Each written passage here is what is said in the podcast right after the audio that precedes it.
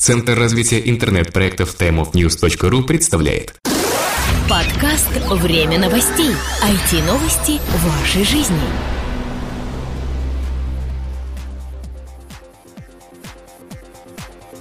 Здравствуйте, наши уважаемые слушатели! В МП3 эфире 115 выпуск нашего новостного подкаста, который рассказывает о всем том, что случилось в глобальной паутине за прошедшую неделю.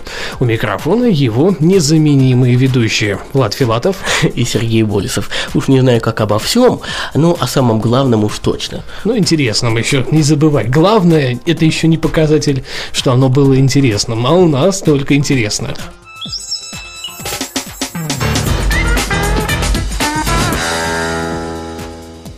Загруженный на мегаплод контент э, могут удалить. Данные, загруженные пользователями на файлообменный сервис MegaUpload, могут быть удалены в самое ближайшее время. Дата называется 2 февраля. Об этом со ссылкой на письмо от федерального прокурора США сообщает Torrent Freak. Контент будет удален, так как MegaUpload больше не может оплачивать аренду серверов, на которых размещена часть пользовательских файлов. При этом адвокат сервиса Ира Роткин заявила, что без помощи властей MegaUpload не сможет исправить эту ситуацию. Она также сообщил, что сервис обратился в прокуратуру с просьбой разморозить денежные средства и доменные имена, чтобы пользователи могли получить доступ к своим личным данным. Ну, интересно, да, война продолжается, да. и война приобретает уже принципы такой истребительной мощи, когда контент, который хранится на серверах данной файлообменной сети, будет удален. Но ведь э, по большому счету не весь он, наверное, нелегален, этот контент. Наверняка у кого-то там хранятся нужные им данные. Почему э, не предоставить возможность пользователям сделать backup этих файлов? Нет, мне кажется, правильнее было бы обязать администрацию ресурса закрыть возможность файлового обмена э, с этими самыми файлами, но дать доступ к файлам каждому пользователю конкретно. Ну да, то есть из... публично закрыть, да, публично закрыть, а части, а из личной да. части, пускай бы они качали там, держали и так далее. Ну, мы на той неделе рассказывали, как, в принципе, и сделал один из аналогичных ресурсов, видимо, тоже боящийся подобных гонений. ВКонтакте заплатит за нелегальные песни певицы Максим. Да, это в продолжении э, темы э, авторских прав. А ты знаешь, у нас весь выпуск будет в продолжение темы авторских прав, протестов и так далее. Ну, один, одна нелегальщина будет сегодня. Арбитражный суд Санкт-Петербурга и Ленинградской области обязал социальную сеть ВКонтакте выплатить компенсацию в размере 200 тысяч рублей за нарушение прав на композиции группы Infinity и певицы Максим. Об этом этом сообщается в газете «Ведомости» в номере от 30 января. Речь идет о частичном удовлетворении иска, указывает издание. Первоначально компании из группы Gala Records а, требовали от социальной сети около миллиона рублей. В суде же истцы настаивали, что именно ВКонтакте, а не загрузившие музыку пользователи, должна быть привлечена к ответственности. Они подчеркивали, что а, загруженную на сайт музыку нельзя удалить. После удаления ссылки на композицию со страницы она остается доступной для других пользователей. Самое интересное, смотри, ну, вообще вся эта идея с а, подобными, так сказать, нелегальными композициями э, странно. А не важно, что ВКонтакте может запросить с певицы Максим и группы Infinity денежку за пиар коллектива и певицы соответствующей в своей, на страницах своей социальной сети. Ну, это же можно расценивать пиаром, что люди слушают музыку. Ну, они же, смотри, они слушают не альбом целый, например, да?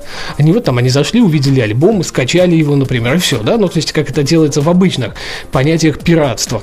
Они слушали по одной песне. Ну, послушали они одну песню, вторую, послушали третью. Хорошо, окей, да? Это такой сингл был. Пошли и купили альбом, например. Или взяли и пошли на концерт да. певица Максим. Что и второй момент. Вероятно. Мне очень интересно, какие-то странные суммы. Что же, получается, певица Максим и группа Infinity собираются своих концертов намного меньше миллиона рублей, что предъявляет подобный иск. Ну да, уж, конечно, ситуация странная. Тоже, да, какая-то сумма смешная. Ну уж если бы требовали, требовали там миллионов 50, в конце концов. Э, а так получается, что как бы певица бедная, ну хотя бы с какой-то там социальной сети э, стрясти денежку, ну, пусть небольшую, пусть там 200 тысяч, да, но наши же будут. Ну, и смех, и грех, в общем.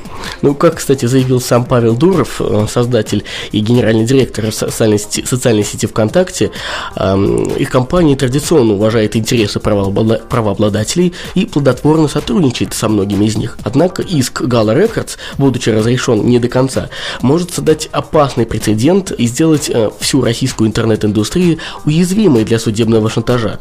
А в тяжбе с ВГТРК, которые они, кстати, выиграли, они тоже выиграли не сразу, а э, постепенно. Слушай, а вот самое интересное, да, подобные заявления вообще все чаще и чаще можно слышать.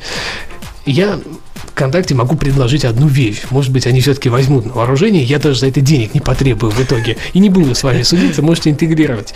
Для того, чтобы отвязались, наконец, правообладатели, вы сделаете площадку для них по размещению рекламы соответствующей. То есть, как это будет работать? А, человек заходит на страничку с музыкой и, предположим, видит песни певицы Максим. Ну, я не знаю, я, честно, не знаю ни одной песни певицы Максим, чтобы вот прям по названию сказать. Ну, там, я не знаю, Максим-тра-ля-ля песня. Вот. И рядом, значит, с этим обозначением должна появиться кнопка «Купить». То есть э, человек может э, послушать в минимальном битрейде эту композицию, то есть ограничить это там до 64 килобит, и если пожелает, купить эту композицию, которая добавится, например, ему на страницу, и он сможет ее слушать э, с ну, HD битрейдом, например, в том же ну, формате флаг. Ну да. То есть в максимальном качестве. Логично.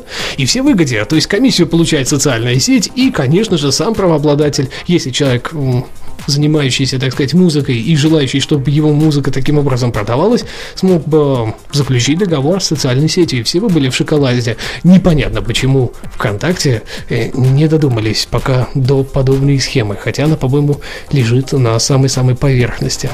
Ну, во всяком случае, ВКонтакте не сомневается, что они победят так или иначе Гал Рекорд в суде. Ну, не первый, я не первый, в общем, я не последний, тут говорить нечего. Противников антипиратского закона тем временем призвали на месяц отказаться от кино и книг. Э, противников э, законопроектов СОПа и ПИПа э, призвали наказать медиакорпорации, отказавшись на месяц от их продукции. Соответствующий призыв был размещен на специально созданном сайте. Создатели ресурса призывают в течение всего марта не покупать и не скачивать нелегально фильмы, музыку, книги, журналы и игры. Тем самым, указывают они, пользователи серьезно ударят по прибыли корпораций в первом квартале этого года. Ничего не хочу сказать в сторону автора плохого, но фраза какая-то странная. Через его не покупать и не скачивать нелегальные фильмы, книги, журналы. А, ну, конечно. Покупать Народ, конечно, покупает, да, нелегальные фильмы, музыку и так далее. Ну, как минимум, он их скачивает, а вот уж что покупает, что-то как-то, ну, прям-таки сомнительно даже. Да, ну вот как сообщается, этот бойкот, э, возможно, сможет повлиять на позицию э, медиакорпораций, которые лоббируют э, эти законодательства ПИПа и СОПа. Ну, ты знаешь, у нас тоже в Рунете пошли куча шуток по этому поводу из серии, что это там не СОПа и ПИПа, а ЗОПа и ПИСЯ и так далее, и так далее. Куча. Так что американцы сами над собой пошутили в прямом смысле этого слова. Ну что-то мне слабо верится, что они уж пойдут сейчас после таких волнений народных в глобальной сети, и не только народных, кстати говоря, и компаний, на подобные меры. Кстати, вот... Закроется американский сегмент интернета. Ну, конечно. Э, кстати, российская пиратская партия тоже не осталась в стороне и поддерживает все виды борьбы с лоббистами законопроектов, направленных на цензурирование интернета. Они подчеркивают, что бойкот может негативно повлиять на представителей медиаиндустрии, которые выступали против ужесточения законодательства. Особый урон могут понести авторы, публикующие свои произведения под свободными лицензиями, э, говорят они в сообщении на своем сайте. Ну, так и будет. Ну, я уже сказал, что американцы что-то пока особого рвения к принятию данного законопроекта уже не проявляют. Микроблогеры решили бойкотировать Твиттер. Пользователи сервиса микроблогов Твиттер бойкотируют ресурс знак протеста против нововведений, предусматривающих блокировку нарушающих закон записей в некоторых странах. Об этом сообщает одно из зарубежных изданий. О планах не писать ничего в Твиттер 28 января, уже, собственно, прошедшая дата, они сообщают в самом сервисе. Записи сопровождались хэштегами Twitter Blackout и Twitter Censored. Протеста поддержало хакерское движение Anonymous, разместившее соответствующее сообщение, в частности, в аккаунте с 276 тысячами фолловеров. Ну что ж, возмущение пользователей можно понять. А, хотя, как говорят э, эксперты и специалисты, никакого уж там цензурирования в Твиттере все-таки не предвидится. И все это а, раздутый мыльный пузырь из мухи слона. Ну и к тому же Твиттер пытается выйти на китайский рынок, чтобы была возможность соответственно, получить приток ну, еще больше, э, уже нормально, официально пользователей. Кстати, ты представляешь, как вырастет капитализация Твиттера, если реально в Китае его разрешат э, как обычный нормальный сервис микроблогов? Ну, что, как капитализация, не знаю, но база пользовательская вырастет в разы. Ну, тут одно другому. Следствие другого, да? Да. Да, ну, а Google Plus тем временем открылся для несовершеннолетних пользователей. Социальная сеть Google Plus позволила регистрироваться пользователям, которым еще нет 18 лет. Об этом сообщил Брэдли Хорвиц, вице-президент корпорации на своей странице в соцсети. В Google, в свою очередь, регистрация разрешена лицам старше 13 лет, поскольку такое требование устанавливает законодательство США. При этом в справочном руководстве Google указано, что законодательство некоторых стран ужесточает это требование. Так, например, в Испании и Южной Корее зарегистрироваться смогут пользователи старше 14 лет, а в Нидерландах только старше 16. Ну, нужно заметить, что в январе 2012 года стало известно, что аудитория сервиса превысила 90 миллионов человек. Но теперь, видимо, будет еще один такой небольшой прирост, который, ну, как-то тоже так положительно э, скажется на популярности данной соцсети. Да, будем надеяться, что детям она так же интересна, как и взрослым. Да я более чем уверен, с учетом, что контент там проскакивает разного содержания до сих пор э, и весьма часто. А может быть, просто я, так сказать, закруглен с людьми, которые не очень чисты на руку, и это, наверное, очень странно. The Daily Mail стал самой популярной интернет-газетой в мире. Сайт британского таблоида The Daily Mail стал самой популярной интернет-газетой в мире. Об этом сообщает портал BuzzFeed со ссылкой на исследование, проведенное компанией Comscore. Британскому таблоиду удалось обогнать по популярности американский сайт The New York Times. По данным Comscore, за декабрь прошлого года сайт Mail Online, на котором публикует свои новости The Daily Mail, посетило порядка 45,3 миллионов человек, а вот на сайт New York Times зашло всего 44,8 миллиона человек. Ты знаешь, вот разница вроде небольшая. Ну, ну что тут, фактически это приблизительно одно и то же. Но с другой стороны, уступил таки Нью-Йорк Таймс хоть кому-то пальму первенства. И это показывает э, большие возможности к развитию. Причем, как сообщил главный редактор сайта Мартин Кларк, рост посетителей э, на сайте произошел именно за счет американской аудитории. Как заявила BuzzFeed э, Эйлин Мерфи, представительница Нью-Йорк Таймс, британской газете, удалось обойти их газету в этом рейтинге только благодаря тому, что Comscore также посчитал посещаемость их отдельного сайта про финансы This is Money, Мерфи ответила, что, отметила, что точно так же Нью-Йорк э, Таймс могу посчитать совместную посещаемость своего основного сайта и принадлежащего ему Бостон Глоб, чтобы погнать The Daily Mail. То есть не совсем все честно. Ну, The Daily Mail, смотри, есть еще отдельно приложение под iOS, для iPad, и оно, насколько мне память не изменяет, было первым в своем роде в данном магазине. Еще Стив Джобс договаривался с главным редактором, чтобы оно таки появилось на девайсе и стало одним из основополагающих в современных технологиях. Ну, показательное лицо, пусть и не совсем честный. Ну да. Отметим также, что The Daily Mail был запущен э, в нынешнем виде только три года назад. Основное внимание газеты The Daily Mail э, уделяет новостям шоу-бизнеса и скандальным историям. Ведь э, что нужно нашим людям? Скандальные новости и новости шоу-бизнеса. Им нет, им нужен адреналин. А скандалы есть адреналин, видимо. Подборка новостей производилась по материалам портала лента.ру, за что им большое спасибо. Но теперь мы перейдем к событиям этой недели. Объявлены номинанты второй ежегодной премии «Электронная буква». 23 января в Москве были объявлены имена номинантов второй ежегодной премии «Электронная буква».